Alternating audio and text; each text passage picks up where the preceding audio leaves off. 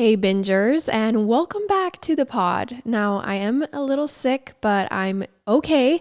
And of course, I would never let you down. There is always going to be an episode coming as long as everything goes accordingly. So, this is Binged, and I'm Payton Moreland. Why is it that men rape and kill? Now, that's a rhetorical question, at least in this context. There are answers to this question, but I'm not here to play psychologist or sociologist because I'm not one. But I'm selecting as my theme for this week's episode and next a topic that may sound salacious. It may sound to you like I'm really scraping the scummy bottom of the true crime barrel. Because the theme for this week and next is sexualized stabbings. Men stabbing women is often sexualized, but consider what stabbing is about for many men. It's about power, what is sex about for many men? It's also about power. Sex is about power for some women too, but I think it's fair to say, and not just an empty generalization, that for most healthy minded women, sex is about closeness and safety. So, rape is a violent invasion of our bodies, and stabbing is that taken to the next level. It's essentially the ultimate act of rageful sexual violence perpetrated by a man against a woman. But in this week's story and next week's, the stabbing is explicitly sexual.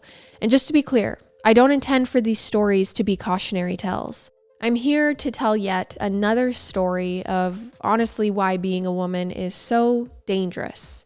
That's really what most true crime stories are about, which is probably the reason majority of listeners are women. And here's yet another. 28 year old Roseann Quinn was the quintessential all American nice girl. She grew up among a family of six in a strictly Irish Catholic household in the Bronx, and then New Jersey, where her family moved when she was 11. She was a Catholic schoolgirl, graduating in 1962 from Morris Catholic High School, where she was described in her yearbook as, quote, easy to meet and nice to know.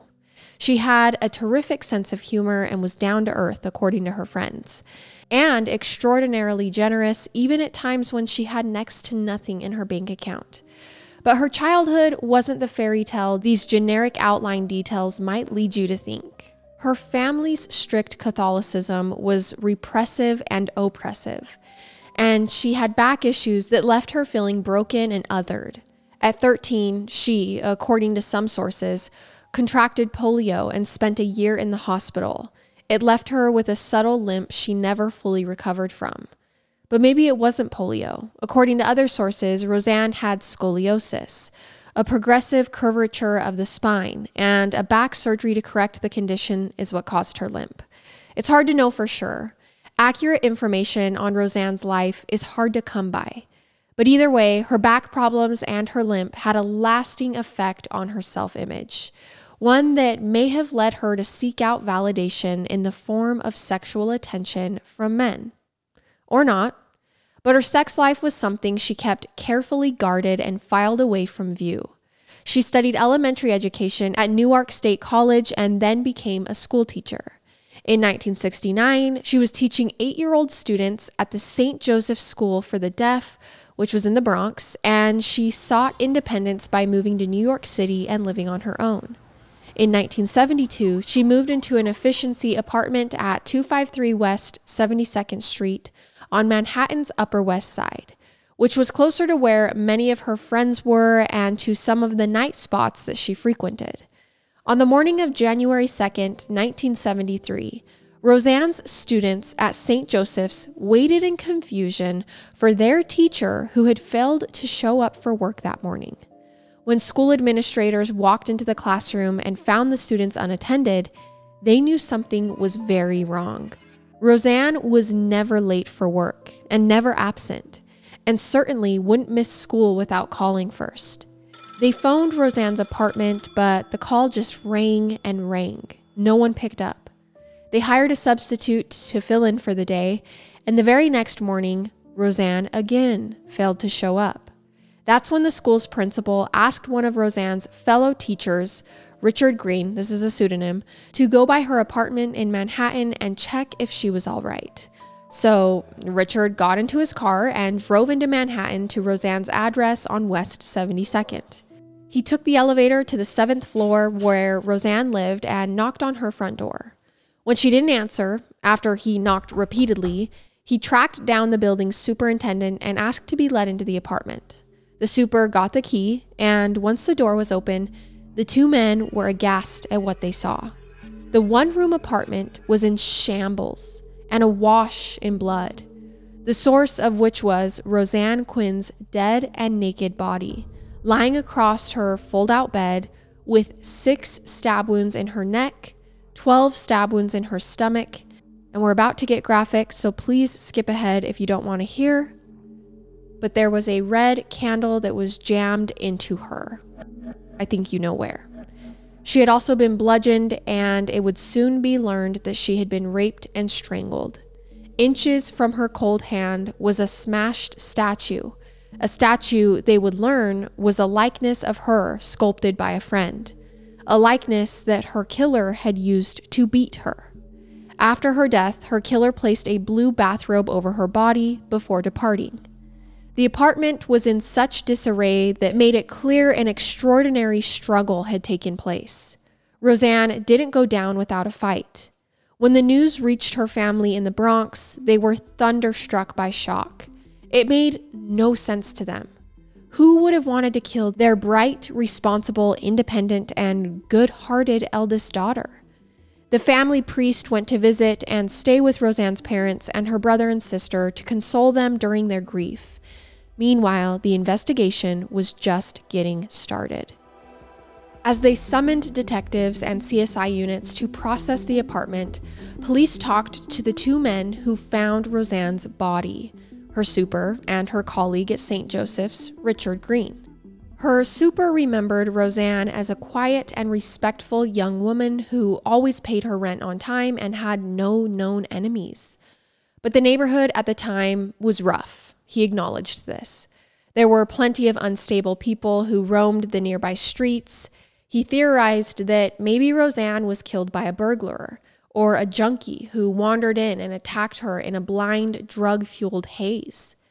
According to Richard, her coworker, Roseann didn't have a steady boyfriend that he was aware of. He didn't know the names of any men she was involved with. After taking these statements, investigators began poring through the many personal belongings inside Roseann's small one room efficiency her address book, personal letters, notebooks, photographs, some caricature drawings made by an unknown artist, probably not Roseann, as she wasn't known to draw. They recorded every name of every friend and acquaintance they found and made plans to track each one down and interview them. Around midday, after Roseann's body had been taken to the medical examiner's office, one of the crime scene technicians approached the police lieutenant on the scene to break some bad news. Not a single foreign fingerprint was recovered from the apartment. The killer had apparently either worn gloves or wiped down everything he touched before leaving. And the front lock hadn't been jimmied or picked, so whoever killed Roseann it looked as though she had let him into her apartment willingly. Detectives began interviewing Roseann's neighbors, and it was at this early point in their investigation that the picture of Roseann that began to emerge was very different from the way her family and colleagues had described her. Her neighbor next to her informed police that Roseann often brought home strange men from bars. Her efficiency apartment hosted a revolving door of late night pickups and one night stands, most of whom would never be seen again. One night, the neighbor recalled hearing screams coming from Roseann's apartment, and when she went to investigate, she found Roseann sobbing in the hallway with a black eye. The neighbor said she didn't see the man who gave it to her, however, and could offer no additional information. Investigators fanned out and began canvassing the neighborhood, talking to local business owners to see if any of them knew Roseann or if she frequented their establishments. A shop owner next door to Roseann's building recognized her and could only offer that she was, unlike a lot of the weirdos who populated the area, very nice, quiet, and shy. Employees at a bar at the far end of the block named Copper Hatch also recognized her. The bartender had seen her there frequently, he said. Some more names of friends and acquaintances surfaced during interviews with the bar staff, and detectives jotted them down, adding to the growing list. Investigators asked the bartender if he could pinpoint when he last saw Roseann, and the bartender remembered her coming in on New Year's Day in the evening, joining a group of girlfriends who had come over from WM Tweeds, a singles bar. So that's where the investigation headed next to Tweeds. Inside this bar, they found Tweeds empty, except for the owner, Steve Resnick, who was busy behind the counter keeping the books. When questioned, Steve revealed that he had known Roseann for seven years and had become close friends with her over that time. He described Roseann as a friendly and hardworking young woman, and sometimes moody. She was outgoing, other times she kept to herself. He almost never saw her without a book. On some nights, she'd come into the bar, order a glass of wine, and sit off in the corner by herself and read. Other times, she'd order whiskey and mingle. Steve appeared shocked to learn his friend had been knifed to death inside of her apartment. He offered to help the investigation as much as he could. On New Year's Day, on the night she was last seen, Steve recalled seeing Roseann drop in around 9 and stay for a few hours before leaving with some people to go to Copper Hatch nearby. She was in an upbeat mood and she chatted with a number of people, but he couldn't recall anyone in particular. However, there was one guy, Steve said, that police should definitely look into. The guy's name was Freddie. And one time, he beat Roseann up pretty badly. In fact, he was arrested and charged, but the case was later dismissed. Investigators wondered if this was the same time that her neighbor had seen her in the hallway with a black eye. Then there was another guy, Steve said, whom he'd seen her talking with the night she was killed, but he wasn't sure who he was or what their relationship was. He suggested talking to Jack, the bartender, when he came into work later. Investigators returned to her apartment to tie up some loose ends and make sure all potential evidence was being properly documented and collected which was a challenge because of how messy the apartment was, due both to Roseann's housekeeping and the bloody struggle that took place there. While the detectives were at her apartment going over their notes, Roseann's phone suddenly rang. Is Roseann there? asked a male on the other end. She's gone out for a while, one of the detectives replied. When will she be back? the man asked. By about four or five. Can I take a message? No, the man replied. I'll call back. Then he hung up. He never called back. News of Roseann's death hadn't hit the papers yet, but once it did the following day, and as the story spread throughout the city, Manhattan residents speculated that Roseann was killed by an insane street dweller, as this was a time where New York City was overflowing with unhoused people with severe mental and behavioral disturbances. But for investigators, the most likely scenario was that Roseann had been killed by a man who knew her, either someone like Freddie, whom she may have dated off and on and who had beat her up at least on one occasion, or some other guy who she brought home with her, like the man she was last seen with. Investigators were learning that Roseann had a presence at a lot of neighborhood watering holes. She frequented all types of bars, from single bars like Tweeds to high end places. A couple of the bars Roseann frequented were genuine crap holes. There's no other way to put it and one such place was the Green Oaks Bar on Broadway, a place whose rotating menu of regulars included pimps, bikers, and junkies. Hardly the place investigators expected a nice Catholic school teacher to be visiting several times a month. Now, I just want to pause here for a second before we continue on. Roseann is allowed to visit wherever she wants to visit and bring home whomever she wants to. I just want to be clear that we are in no way victim shaming here. We are just telling the story as it's unraveling to investigators. Go back to the days of relaxing on the beach and enjoying all day fun with Spring Break on DraftKings Casino. Play exclusive games like Rocket, a fan favorite and my personal fave at DraftKings Casino. The excitement is boundless, the vibes are perfect, and the cash prizes could be massive. New players start playing with just 5 bucks and get 100 back instantly in casino credits. Download the app and use code PAYTON, P A Y T O N, to book your one-way ticket to fun with DraftKings Casino. The crown is yours. Gambling problem? Call 1 800 Gambler or visit www.1800Gambler.net. In Connecticut, help is available for problem gambling. Call 888 789 7777 or visit ccpg.org. Please play responsibly. 21 plus, physically present in Connecticut, Michigan, New Jersey, Pennsylvania, West Virginia only. Void in Ontario. Eligibility and other restrictions apply. One per opted in new customer. $5 wager required, max. $100 in casino credits awarded, which require one time playthrough within 168 hours. See terms at casino.draftkings.com slash promos. Restrictions apply. True crime fans, do you have a knack for solving mysteries? Well, it's time for you to meet your new favorite game, June's Journey. Dive headfirst into the opulent and perilous world of the 1920s as June Parker, determined to unravel the enigma of her sister's murder.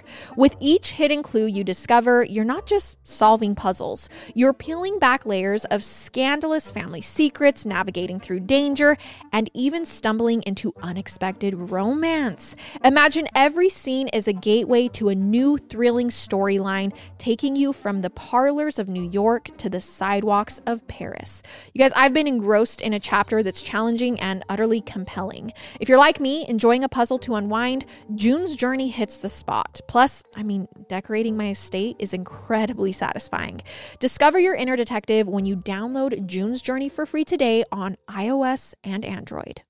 Detectives, like the neighbor they interviewed, like the reporters covering the murder, indulged in a touch of judgment toward what they viewed as Roseann's sexual promiscuity. So, unlike us, they are judging her for this. And her friends actually took care to guard this in the aftermath of her murder. Because Roseann was so private, her friends wished to protect her from judgment and from slander, and also to protect her parents, who didn't know much about their eldest daughter's love life because Roseann wanted it that way. In the sexually liberated era of the early 1970s, when Manhattan singles bars like Tweeds were crawling with young singles nearly every day of the week, women like Roseann, whose repressive Catholic upbringing kept them insulated from sex, found freedom in sexual freedom. Rapid changes in both American culture in the late 1960s as well as in their lifestyles as they reached adulthood allowed young women to explore their sexuality without shame. This is the time period we're in. But because of society's persistent double standard, Roseann kept her life pretty compartmentalized from her family and her bosses at St. Joseph's School. Although Roseann read a lot of romance novels and her life with one foot in a world of fantasy, she kept her other foot grounded in reality, enough to keep her work, social, and sexual lives comfortably balanced and comfortably separate. But Roseann's filtration system may have had some flaws, as she had apparently let herself get too close to some very dangerous men. But which among them was her killer? Investigators interviewed staff at Green Oaks Bar and learned nothing new about Roseann herself. It was the same descriptions that came up. She was respectful, polite, never overdrank, never did anything aggressive or indecent. If she took men home, she was discreet about it. She was the sort of person who would just slip out quietly and unnoticed. Police did, however, manage to obtain the names of two more men she was known to have dated Claude, this is a pseudonym, a pilot, and Alan, another pseudonym, a lawyer. Later that evening, detectives headed back to Tweeds, where Roseann was last known to have visited, and talked to the bartender Jack. Jack said he remembered Roseanne coming into Tweeds that evening, sitting at the corner of the bar and drinking whiskey. Alone, at first. Then, as the alcohol began to loosen her inhibitions, she began to mingle. Ultimately, Jack's account of that night was in agreement with that of the owner, Steve Resnick. The last time he saw Roseann, she was talking to some guy he didn't know and hadn't seen before, and he didn't know if she left with him or not.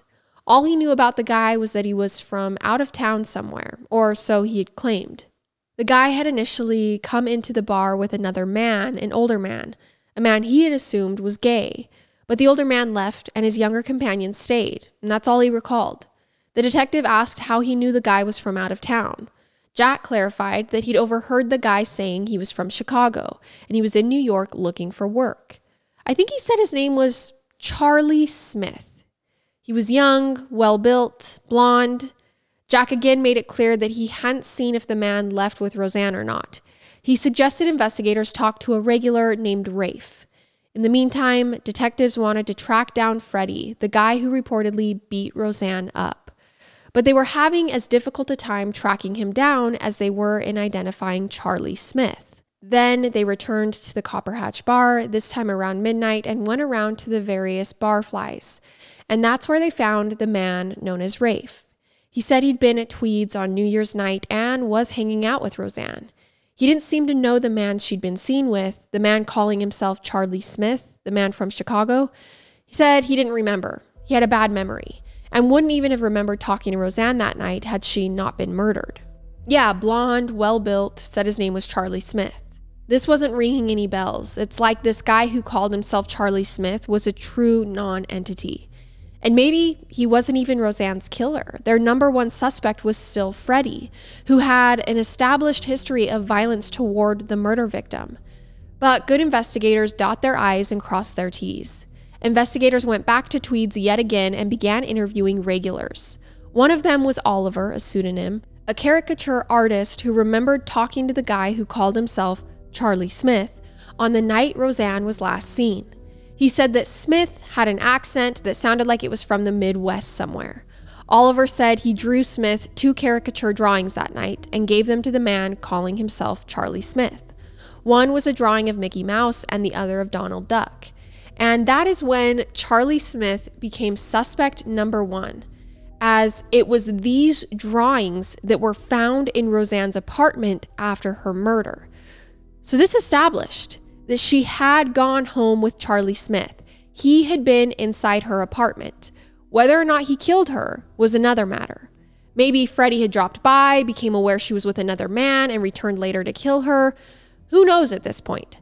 But Charlie was now confirmed the last known person to see Roseann alive, so it was urgent police find him right away. Long before social media, it was especially challenging tracking down a guy with a name like Charlie Smith if that was even his real name, in a city of 8 million people when he may not even have been a permanent resident there and may have already skipped town. The only thing police felt they could do at this point was have a composite sketch made, which they did with the help of the bartender and the caricature artist at Tweed's, who had seen Charlie Smith up close. And after the sketch was made, police released it to the press on January 6th, four days after Roseann was believed to have been killed. The newspapers ran the sketch in their Sunday editions, and one of the millions of New York City residents who saw the sketch was a man named Jerry Guest. Jerry recognized the composite immediately, and it confirmed his worst fears that his friend and roommate, John Wayne Wilson, had been telling him the truth earlier that week when Wilson came home and breathlessly told a story of a murder he'd just committed, a woman he'd stabbed to death in her apartment which at the time Jerry dismissed, hoping it was just a bunch of hogwash drunkenly cooked up by his young, somewhat volatile friend. Jerry Guest was a gay 42 year old finance executive who had met John Wayne Wilson three years earlier when Wilson was just 20 years old. Wilson was originally from Indiana. He left home at 16 to travel the country and find himself.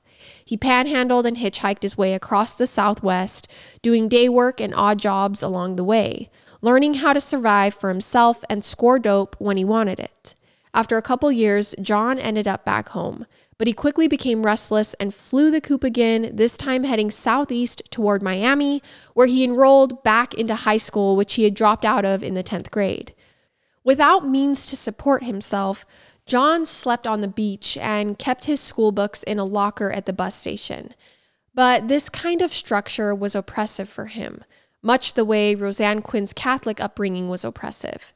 And much as Roseann Quinn had sought independence and freedom in a way that some found unorthodox, so did John Wilson, who again dropped out of school for the second and final time and returned to the streets.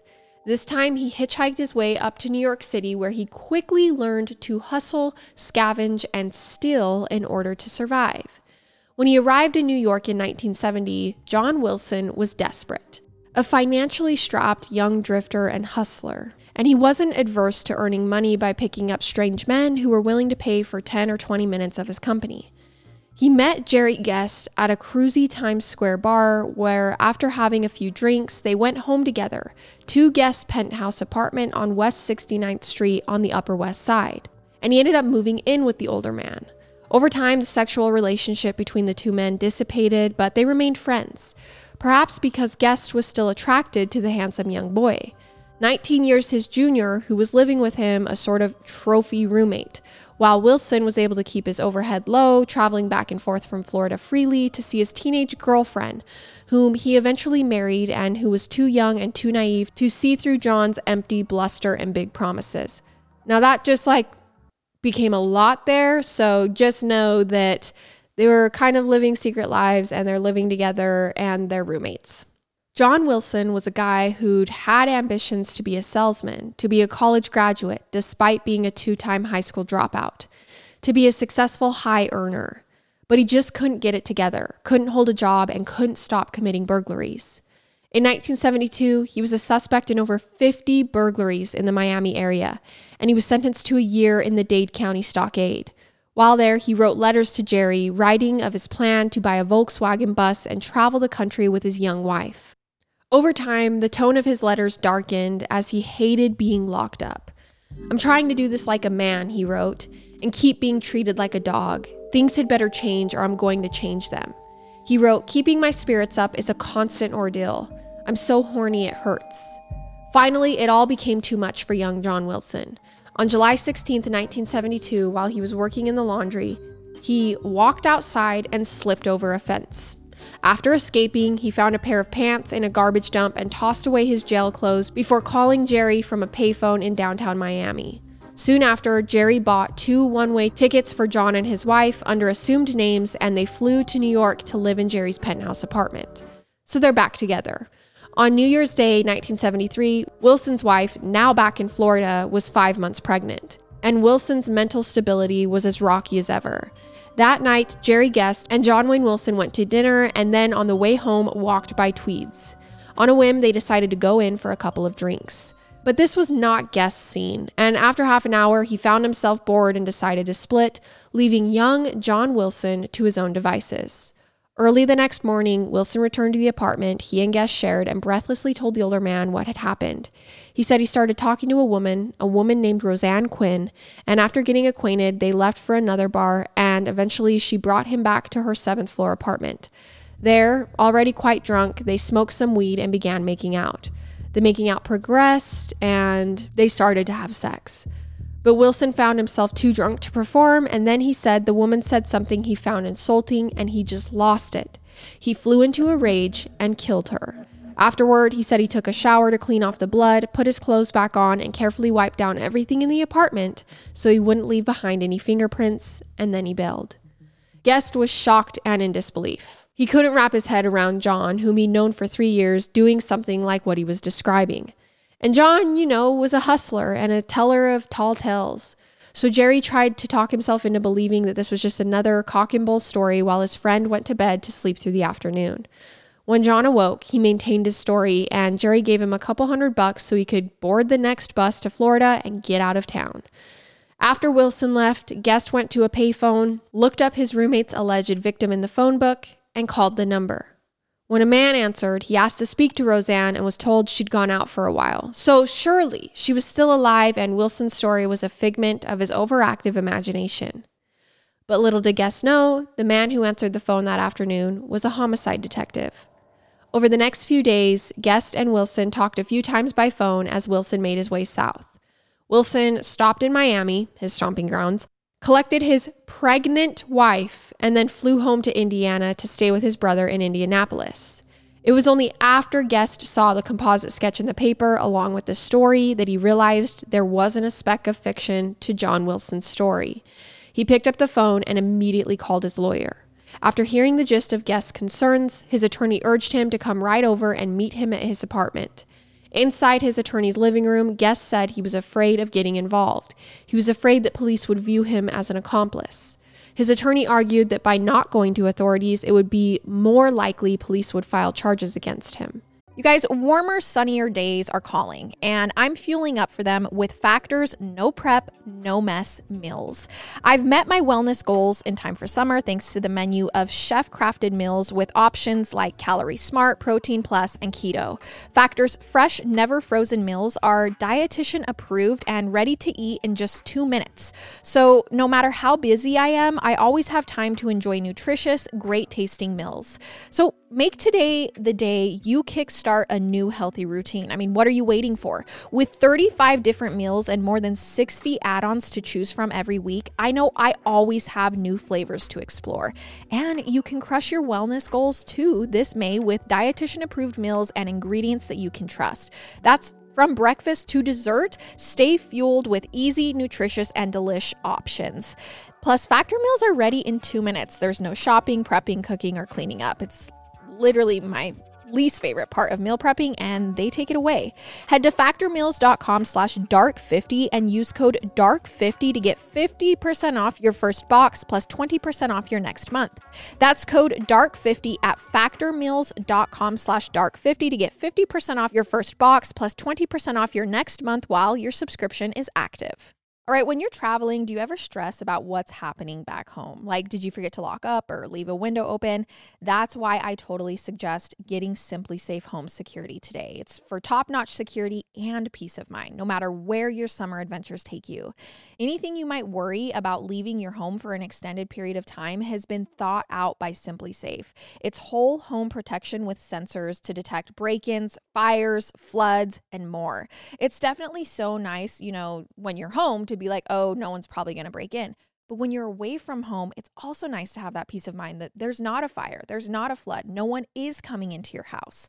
There's a variety of indoor and outdoor cameras we've installed, so we have a view of all the entry points. Plus, I just feel relieved knowing that it's backed by 24 7 professional monitoring for less than a dollar a day. SimpliSafe has given me and many of my listeners real peace of mind, and I want you to have it too. Right now, get 20% off any new SimpliSafe system with Fast Protect monitoring at simplisafe.com slash Payton, P A Y T O N. There's no safe like SimpliSafe. Weighing the options, Guest agreed that going to the authorities was the best one, and his attorney contacted the Manhattan Assistant District Attorney on his behalf. He told the assistant DA that he had a client with relevant information about the Roseann Quinn murder, and that if his client were granted immunity, he'd be willing to discuss it. The DA's office molded over and then agreed to the arrangement. So Guest came in and told them everything, and then left feeling a bit hollowed out because he felt he had betrayed his friend and ex lover who had trusted him and didn't expect him to go to the authorities, and also didn't expect that his phone calls with his friends would now be listened in on, and Jerry Guest's phone line was immediately tapped. And when Wilson next called, Guest got him to clearly state his current whereabouts, which were his brother's house in Indianapolis after which detectives in Indiana were dispatched to the address the very next morning, and Wilson knew exactly why they were there. He looked up from the couch and stated simply, Let me put my shoes on. Wilson was taken into custody in Indianapolis and extradited to New York a few days later, where he was held at the Manhattan Detention Complex, a grim, imposing structure known around town as the Tombs. Jail psychiatrists who evaluated him diagnosed Wilson as schizophrenic as well as homicidal and suicidal.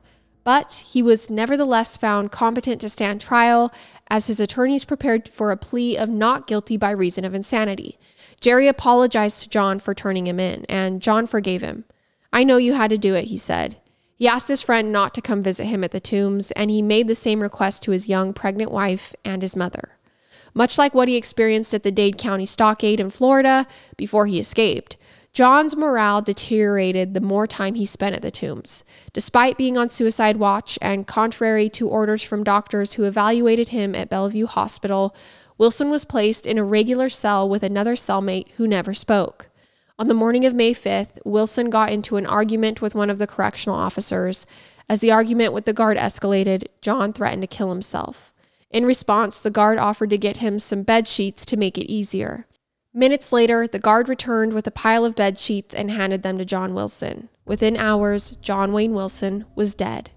An investigation was conducted by the City Board of Corrections, but it ultimately found no one at fault and the matter was laid to rest. Wilson's body was returned to his family in Indianapolis. The very afternoon he was laid to rest, his wife gave birth to a baby boy who was stillborn. And Jerry Guest died in 1979 from injuries he sustained in a fire that started inside his apartment. Now, before we end, in 1975, a novel called Looking for Mr. Goodbar by novelist Judith Rossner was published, and it was based on Roseann Quinn's murder, and not loosely. The details were all very close, and only the names were changed to protect the publisher from legal ramifications, and also to protect Roseann and her family given the nature of the crime and the circumstances around it. Another book about the case called Closing Time, written by Lacey Fosburgh, was published in 1977, but that book also changed names and key details out of sensitivity to the people involved. Enough time has passed that I've tried to make this telling as accurate as possible, but it's possible that a detail or three may contain some embellishments or inaccuracies due to the source material, and some of the names we've used may have been pseudonyms, may have not.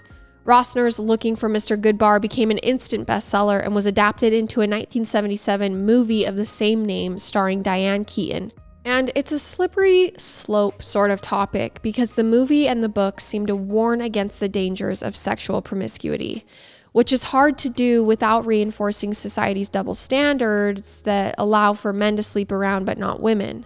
But looking at this from a more practical angle, a healthier conclusion one can draw from this is men can be dangerous.